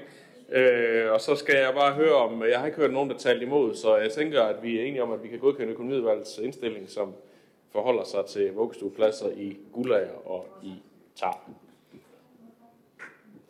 Det kan vi. Og så når vi til øh, den næste sag, hvor jeg tænker, øh, bare lige for at ramsætte det, inden det handler lidt om øh, lidt samme princip, og jeg tænker ikke, vi behøver at have alle øh, forholdene foldet ud en gang til omkring øh, Midtgård, fordi at øh, den her sag handler heller ikke om Midtgård. Men Diana, værsgo, du får lov til at fremlægge den.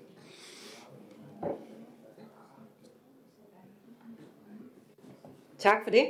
Jamen i Bramming, der har der gennem længere tid været udfordret med antallet af pladser i dagtilbud. Det er forsøgt at blive løst ved oprettelse af ekstra pladser i Vejrup, Grimstrup og Hunderup, men det kan ikke imødekomme behovet.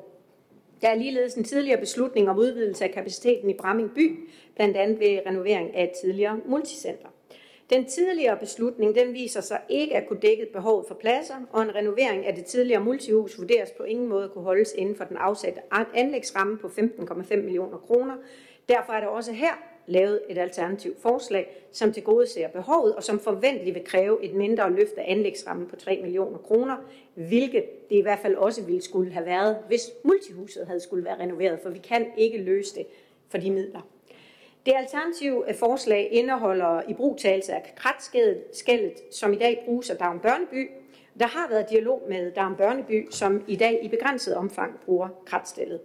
Øh, børneskoleudvalget har netop i Bramming et projekt, hvor mere udliv og natur for børnene i gang, og i den forbindelse er forældrene rent faktisk blevet spurgt til projektet, øh, som der er meget, meget stor tilfredshed med.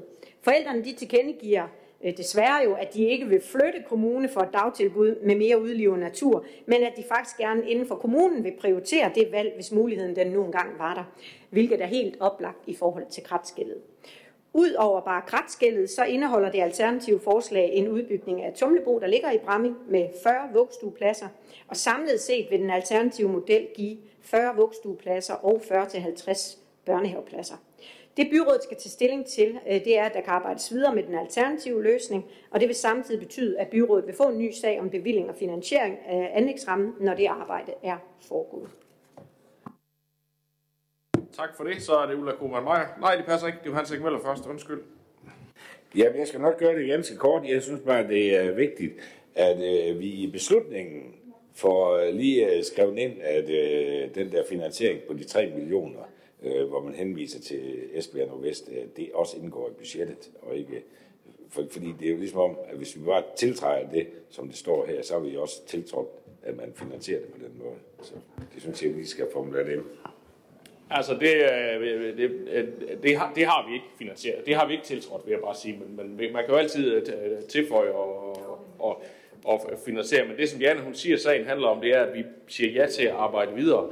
Og så kommer der jo en sag op, øh, når der har været afholdt en station på et eller andet tidspunkt, der, der viser, om det her det koster mere eller mindre end det. Der er en forventning om, at det koster nok ikke mindre end det, der er. Det står jo øh, reelt deri. Og så er der et forslag fra forvaltningen om, at man kunne bruge øh, de penge, hvis de var der. Men, men, men de er der jo kun, hvis vi efter et budget siger ja til det.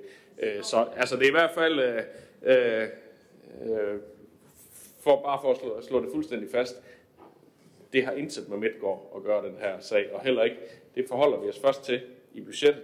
Den sag, det her handler om at sige ja til at arbejde videre med en børnehave i Kratskæld, fordi der er et behov øh, i Brammen. Men enig i, at det er Øh, det kunne også godt stå klar i sagen, øh, ligesom vi drøftede i den anden sag, fordi at det, det er et forslag til finansiering, som forvaltningen har bragt frem. Så er det Ulla. Jamen, jeg siger tak.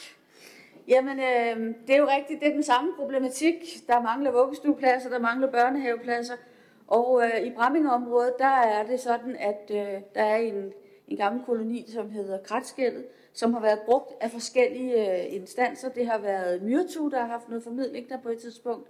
Og så har Darum Børneby så også haft øh, benyttet den her i øh, de seneste år. Øh, men, øh, men benyttelsen har ikke været sådan helt fantastisk, så derfor så har vi lidt uden tøven øh, været enige om, at det var en god idé at bruge den til børnehaver, en naturbørnehave. Det er et fantastisk aktiv, som øh, Diana så øh, levende fortæller, så er alle vores forældre i undersøgelsen her øh, mega glad for, at øh, børnene er ude, og jeg hører det alle vegne. Så det, der, der venter nu, det er jo bare, at nu håber vi, der er rigtig mange, øh, der bor i Brammingeområdet, som øh, er egen drift simpelthen siger, der skal vi ud. Det er et godt tilbud, og vi kører gerne de der ekstra kilometer, fordi det er fedt, og det er fedt for børnene, og så må forældrene lige bruge fem minutter på lidt transport frem og tilbage. Så i Socialdemokratiet, der er vi jo rigtig glade for det her. Og øh, så øh, afventer vi selvfølgelig en løsning øh, i budgettet med de 3 millioner umiddelbart, som mangler. Øh, og sådan set, som Jesper som Alene beskriver, dette har jo intet med Midtgaard at gøre. Tak for det. Nej, og bare lige for at præcisere det en gang til, hvis vi læser indstillingen, som også står på tavlen her, der står i de nederste to linjer, at der bliver søgt en anlægsbevilling til gennemførelse af projektet efter licitationen, når man ved, hvad det koster. Så, så det, det er ligesom, øh, det er det, vi beslutter. Det er jo ikke øh, hele teksten i sagsfremstillingen, vi, øh, vi beslutter. Så er det Anne-Marie. Ja, jeg ved. Jeg, jeg synes, jeg, jeg hører sådan set, hvad I siger, men jeg synes, jeg kan ikke andet end være lidt nysgerrig på, om det, jeg synes, det er de her sagsfremstillinger, altså er, er, er det virkelig skåret i sten, at man ikke kan ændre en sagsfremstilling? Hvis man beslutter i udvalget det her, at det, det, det har slet ikke noget med den her sag at gøre. Hvorfor skal øh, hele pressen så sættes i bevægelse? Altså, hvorfor er det så, man ikke kan skrive det ud egentlig? Gør man ikke det i andre kommuner? Altså, jeg er ikke helt 100 på, at det ikke kan lade sig gøre, at vi ikke selv kunne beslutte det. Men jeg synes, der er noget råd, det her med, at de er så uklare. Man er dårlig som politiker, når man ikke sidder i fagudvalget, kan finde ud af, hvad det er, der er hensigten. Og i den her, der har jeg det altså sådan, som han siger, ikke, at og jeg er faktisk der, hvor jeg tænker, hvis vi ikke kan skrive det ind, så det står et eller andet sted i økonomiudvalget eller vores beslutning, øh, at, det ikke har, at det ikke har noget med, med, med den der finansiering at gøre, så, så vil jeg egentlig gerne forberede mig til, til at stemme imod, og så lave den mindretalsudtalelse. Men jeg vil hellere stemme for, og så det var klart for borgerne, hvad det er, vi beslutter. Fordi der er nogen, der er ikke særlig mange, der følger med i lokalpolitik. Altså det, det er der bare ikke. Der er nogle få, der ser byrådsmøder, og de ved, hvad vi har besluttet i dag. Der er så nogle, måske lidt flere, der kan finde på at gå ind og læse en sagsfremstilling. Og når det er så uklart, at vi selv har så mange diskussioner her, så synes jeg altså, at vi har et problem. Så enten så vil jeg stemme imod, og så have en lille mindretalsudtalelse med, at jeg, vil egentlig, jeg kan ikke bakke op så længe, at der står jo i sagen mere forbrug på ca. 3 millioner forventes umiddelbart finansieret af estimeret mindre forbrug i forbindelse med afsat anlægsbeløb til etablering af nye vuggestuepladser i Esbjerg NV, og det er jo øh, Midtgård, der indgår der. Så kan vi, kan vi skrive det ned, og ellers så stemmer jeg imod, og så sender jeg en mindretalsudtalelse. Men jeg vil helst være med. Tak, så er det Michael André Andersen. Jamen, tak for ordet. Ærligt talt, så øh, er jeg også noget forvirret over den her sag, i øvrigt også øh, den forrige. Øh, jeg synes, de her sager, de er mildest talt en anelse rodet. Og faktisk så rodet, at jeg øh, efterfølgende også blevet i tvivl om, hvad det egentlig er, vi har besluttet i økonomiudvalget i mandags i forhold til den her sag. Øhm, på mødet der blev jeg dog betrykket i, at vi både i den her sag og den foregående sag i økonomiudvalget havde sådan en fælles holdning om, at det med Midtgård, det parkerede vi simpelthen for nu, og blev ikke inddraget i beslutninger. Øhm, fordi at det skulle vi forholde os til i, i, ved budgetlægningen. Øhm, så derfor så stemte jeg selvfølgelig også ja i økonomiudvalget i mandags. Jeg synes jo, at i den forrige sag, der fik vi jo netop lavet øh, en præcisering i beslutningen, men det har vi ikke gjort i den her sag, og derfor så synes jeg stadigvæk, det er en lille smule uklart. Øh, og derfor så vil jeg da gerne benytte lejligheden øh, til at høre udvalgsformanden, om du måske kan gøre det lidt mere klart for mig, Diana, hvad det egentlig er, vi beslutter for, hvis vi siger ja her i dag. Altså er det korrekt forstået, at vi efterlader en formodet ekstra regning på det her projekt? Øh, Ulla siger 3 millioner, ikke? Øhm, og er det også korrekt forstået, at så frem Midtgård ikke inddrages i forbindelse med budgetlægning, man har selv valgt at skrive det ind i sagen, ja, så har vi øh, et hul, vi skal have lappet. Og så vil jeg gerne vide, om vi med et ja til den her sag binder os på hænder og fødder i forhold til inddragelse af Midtgård. Øh, og så lyttede jeg mig lidt til øh, din indledning, Diana, at det vi beslutter, sådan forstod jeg det i hvert fald, er, at vi arbejder videre med den her løsningsmodel, men kan vi så stadig så at sige nej, når den bliver fremsat endeligt, hvis økonomien ikke slår til, eller hvis vi, hvis vi ikke er enige i finansieringen? Altså er det korrekt forstået, eller hvad? Diana, det kan du få lov til at svare på. Ja, tak for det. Altså det vi siger ja til nu, det er jo rent faktisk, at vi får etableret de her ekstra pladser. Øh, så bliver der afholdt noget licitation, og så må vi jo finde ud af, hvad har merudgiften været. Og hvis ikke, at vi har et ønske om at finansiere det, så ved jeg ikke, om det ender med at koste os noget, hvis vi først har sendt noget i licitation. Det, det ved jeg simpelthen ikke nok om, men man kan vel altid sige nej til noget. Problemet har jo bare været for alle vores anlæg i øjeblikket, det er, at hver gang vi får et bud ind, så ligger det over det, altså de midler, man har estimeret. Og det er jo derfor, vi har været inde og få lavet fornyet estimeringer af utrolig mange af vores anlæg, og det har betydet, at vi har forhøjet rigtig, rigtig mange af de anlægsudgifter, vi havde en formodning om, lå et andet sted. Så, så, så den sandsynlighed, eller den udfordring, vil vi nok altid have, at når det er sådan, at vi ender i en situation, hvor noget skal bygges, så kan vi ende med, at det bliver dyrere. Vi kan håbe, at det engang bliver billigere, men i de senere år har alt blevet dyrere. Men jeg vil sige lige præcis, denne her sag, jamen den har ikke noget med Midtgård at gøre, udover at der er blevet lavet et samlet regnestykke, da man har siddet fra forvaltningens side og har tænkt, tænker jeg, vi skal ikke bruge flere penge, fordi vi står i en udfordret situation. Vi mangler rigtig mange penge i forvejen. Forvaltningerne har jo sådan set siddet og arbejdet med alle de her budgetbesparelser, som vi andre vi nu skal se i aften og arbejde videre med. Øh, og derfor har de formodentlig forsøgt og lave en samling derimellem de to økonomier. Men lige præcis denne her, jamen det er jo en sag, der vedrører Bramming, og der har man forsøgt at finansiere det fra noget andet, men det er ikke det, den her sag handler om, og det fremgår også derovre. Jamen anlægsbevillingen, den søger vi først, når eventuelle beløb og forskydninger mellem årene kendes. Ja, og bare lige for at præcisere en lille smule det, det Diana siger. Det vi siger ja til, hvis vi følger indstillingen, det er at sætte sagen i gang. Så bliver der brugt nogle penge på at, at forberede øh, tingene og gå ud i en licitation. Det er jo ikke gratis, det koster nogle arbejdstimer at gøre det klart. Hvis den licitation den er over budget, så har vi to muligheder. Så kan vi sige nej tak, det er for dyrt, det vil vi ikke. Så har vi brugt de penge, vi brugte på at forberede det. Eller så kan vi finde de eventuelle penge, hvis det så er 3 millioner eller antal, øh, enten ved at lave en tillægsbevilling, eller hvis vi har nogle andre projekter, der er blevet billigere, eller hvad det nu kan være. Så det vi skal forholde os til det, der står i indstillingen, og ikke andet. Det er det, vi beslutter, at vi arbejder videre med det her, og at når der man ved, hvad det koster, så søger man om en anlægsbevilling, og så siger vi der ja eller nej til den bevilling, og anviser finansieringen, hvis ikke den er inden for den ramme, vi har sagt ja til. Så er det Sabrina. Ja, og så vil jeg bare i forlængelse af det, du siger, Jesper, øh, så mener jeg om, at det her det handler faktisk om en hel del børnefamilier, som i overrækker ikke har fået pasning til deres børn, og som skal køre milevidt i den ene retning for at få en pasning, til trods for, at de arbejder i den anden øh, retning. Og der har vi også nogle klimamål, vi gerne vil have indfriet. Det bliver de i hvert fald ikke lige nu. Øh, omvendt, hvis der vi skal begynde at bygge øh, til alle de her børn, som der er behov for, så stiger beløbet i hvert fald markant. Øh, så det vi kigger ind i her, det er faktisk et rigtig, rigtig godt alternativ, som jeg ser det. Øh. Tak, så er det mig, Britt. Jamen tak for det. Jamen altså, nu nævner borgmesteren, at det her, det har jo ikke noget med mit at gøre, men hvorfor i alverden skriver man det så ind i sagen? Altså, holder forudsætninger for etablering af nye vuggestuepladser i Esbjerg NV i 2023-2024 ikke, så medfører licitationsresultatet her ud over en merudgift? Ja, men så skal man jo lade være med at mudre det ind i sagen for Søren. Altså det er jo det, der, der, der fremkalder en stor forvirring. Men altså, vi, vi, vi stemmer for sagen. Vi er vilde med skovbørnehaver og øh, udtilbud til vores børn.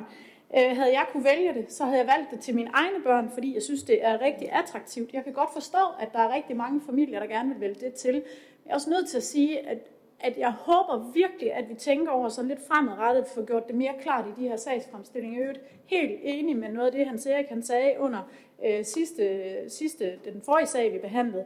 Altså det, det bliver simpelthen nødt til at være mere klart, hvad det er, vi, vi, øh, vi beslutter. Og hvis man ikke vil have, at noget skal inddrages i en sag, så må man måske lade være med at, at sætte fokus på det ved at skrive det. Ja, så bare lige for at kommentere til noget, noget af det, som, øh, som øh, Anne-Marie også spurgte til, kan man ikke øh, rette i en sag? Altså hvis man får en sag i fagudvalg, som man ikke er tilfreds med, så kan man sende den tilbage til forvaltningen, og så kan forvaltningen lave en ny eller korrigeret sagsfremstilling og komme frem igen. Når først man godkender noget og sender det videre i systemet, så tilføjer vi ting, fordi at man skal kan se, når den når til byrådet, hvad var det egentlig, der var forudsætningen for det, man startede med. Og derfor er den her sag, som den er. Og nu har vi været inde på det flere gange. Det er meget uheldigt, at der er blevet øh, blandet øh, en sag ind omkring Midtgård i nogle sagsfremstillinger, øh, fordi der er, øh, jo ikke er forholdt sig til det endnu. Det skiller vi ad i den sag, hvor Midtgård indgår og siger, at vi forholder os ikke til Midtgård. Her i den her sag er det alene nævnt i sagsfremstillingen som en mulighed for finansiering.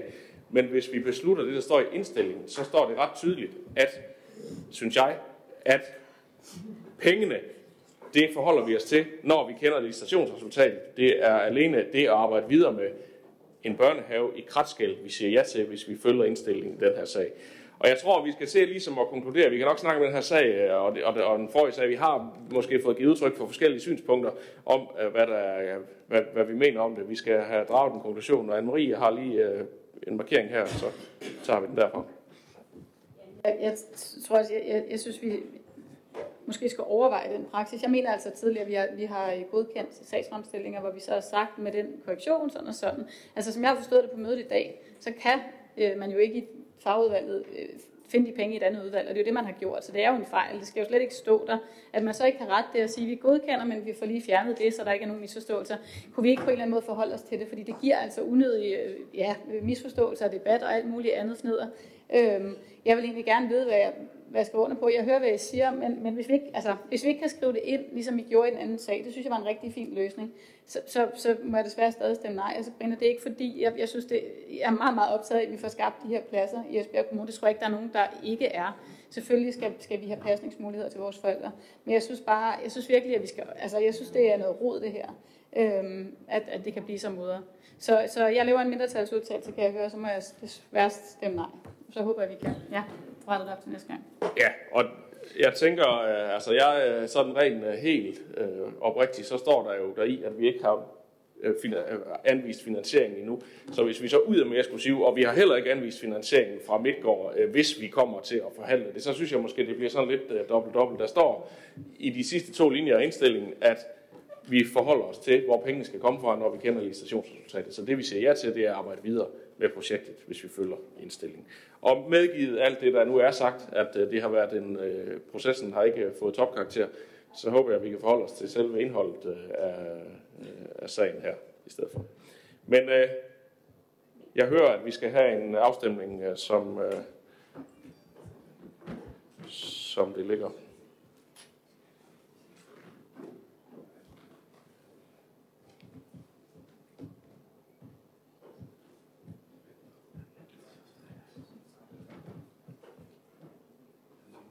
Og den var der 30 stemmer for, en imod. Dermed er sagen godkendt. Det bringer os videre til noget helt andet. Sag nummer 10. Nu handler det om centerstruktur i Esbjerg Kommune, en sag for plan og byudvikling. Henning Ravn, det er dig, der får lov til at sige lidt til den. Og jeg lover, jeg nævner ikke. Og det handler heller ikke om penge. Men det handler om en øh, vedtagelse af en kommuneplanændring for centerstruktur.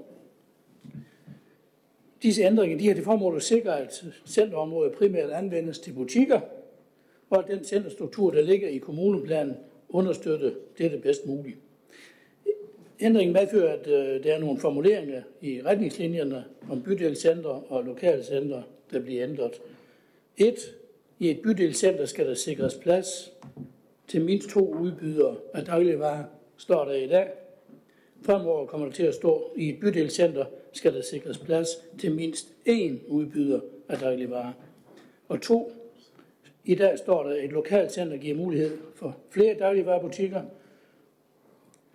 Fremover kommer der til at stå, at i et lokalt center skal der sikres plads til mindst én udbyder af dagligvarer. Det gør det muligt at placere de nye, lidt større butikskoncepter i bydelscentre, samtidig med at der arealreservation til butikker i lokalcentrene fremgår tydeligere. Ved udpegningen af nye bydelscenter skal det til stadighed være vigtigt, at øh, et nyt bydelscenter ikke må dele opland med allerede eksisterende bydelscentre. Forslaget til kommuneplanændringen har været i offentlig høring i fire uger, uden at der er kommet høringssvar i den periode, så derfor indstiller plan- og byudviklingsudvalget og økonomiudvalget til byrådet, at øh, kommuneplanændringen om tilpasning af centerstrukturen vedtages. Tak. Tak for det. Det er der ikke andre, der har bedt om ordet til, så det tror jeg, vi kan gøre i enhed. Det kan vi. Så går vi videre til sag nummer 11, som handler om Spektrumparken, en frigivelse af en anlægsbevilling. Også en sag for jeres udvalg henne. Værsgo. Ja, og det er jo en rigtig god sag. Det er jo en sag, øh, som kører over fire år i fire etaper. Og nu er vi kommet til, at vi gerne vil have frigivet anlægsbevillingen til etape 2. Etappen kaldes Eventyrskoven og er udarbejdet i samarbejde med Medvind Ungdomsbo og Præstegårdsskolen og omfatter det grønne område, som strækker sig fra Randelsvej i nord til Gammelby Ringvej i syd, og er således beliggende i det område, der, øh, syd, det område, der i 2021-2022 blev omdannet til kombineret sportsplads, legeplads og offentlig park, altså etape 1. Det er hensigten med etape 2 at bevare den lysåbne skovs mystik og karakter og gøre den både attraktiv og tilgængelig for daginstitutioner, for dagplejere og for indskolingen. Der skal være gangbroer, stiger og steder til fordybelse og også en scene med overdækning. Og ja, inden der er nogen, der spørger, kan jeg lige så godt erkende, at det betyder, at den hundeskoven, der er beliggende i området, bliver nedlagt. Og nej, det betyder ikke, at der ikke mere skal være en hundeskov. For jo, forvaltningen er i dialog med lokalrådet med flere omkring anlæggelsen af en ny bynær hundeskov, uden at der dog endnu er truffet en endelig beslutning om placeringen af denne. Så de to udvalg, plan og byudvikling og økonomiudvalg, indstiller til byrådet, at der meddeles en anlægsbevilling på 4 millioner fordelt med 3 millioner i 23 og 1 million i 24, finansieret af det til formålet afsatte rådighedsbeløb. Tak for det. Det er der heller ikke nogen, der har bedt om ord til, så det tror jeg også, vi kan, det kan vi konkludere, at vi siger ja til i enighed. Det bringer os til den sidste sag på den åbne dagsorden, sag nummer 12, som handler om planlægning for boliger på Norvej. Også en sag for plan- og byudvikling. Henning, værsgo. Ja, og det er en sag, som har kørt over nogle år. På et uh, cirka 12.000 kvadratmeter stort område i byzonen Navrup ønskes udstykket otte byggegrunde til helårsbeboelse. Det har været en idéhøringsfase, hvor der er kommet to høringssvar. En fra en nabo og en fra lokalrådet, hvor der er 24 underskrifter, og alle er imod udstykningen.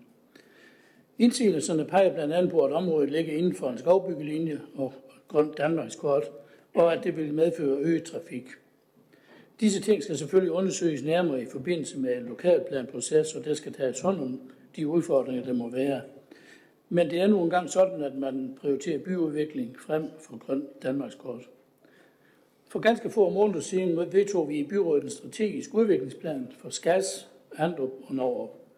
Og det er PBU's ud, øh, udvalgsopfattelse, at denne udstykning er i overensstemmelse med denne plan, og at og vi har netop understreget i beslutningen, at lokalplanen skal underlægges af principperne i udviklingsplanen og kulturmiljøet i området. Denne beslutning var økonomiudvalget også enig i, og på vegne af PBU og økonomiudvalget indstilles til byrådet at godkende igangsætningen af planlægningen. Tak. Tak for det. Anne-Marie Geisel Andersen. Jamen, jeg vil bare lige nævne, at jeg havde, øh, jeg havde lige brug for noget opklaring i forhold til at kunne, eller for at kunne tage stilling til sagen, fordi der ligger jo nogle, øh, nogle høringssvar på sagen, som man ikke har forholdt sig til. Nu sagde Henning lidt om det nu her, men, øh, men der har jeg stillet nogle spørgsmål til forvaltningen og fået svar, og med de svar, så kan jeg øh, godt godkende sagen. Men det er bare for at sige, fordi vi plejer ikke at have tradition for heller, at man kan lægge ting på sagerne, ellers ville jeg jo gerne have puttet dem på sagen. Øh, men så også bare for at sige, at øh, også med, særligt har jeg spurgt ind til det med, med øh, skov, klimaskov, øh, var et af de ting, de har påpeget. Og øh, jeg har fået at vide i hvert fald, at det ikke skal påvirke vores muligheder for, at, øh, for skovrejsning. Øh, og også øh, spurgt ind til, hvad hedder det, nogle andre ting. Men øh, ja, jeg kan godt støtte sagen med de svar. Tak for det, og dermed kan vi godkende sagen i enighed. Og det var faktisk afslutningen på den åbne del af mødet, så tak fordi I kom eller kiggede med.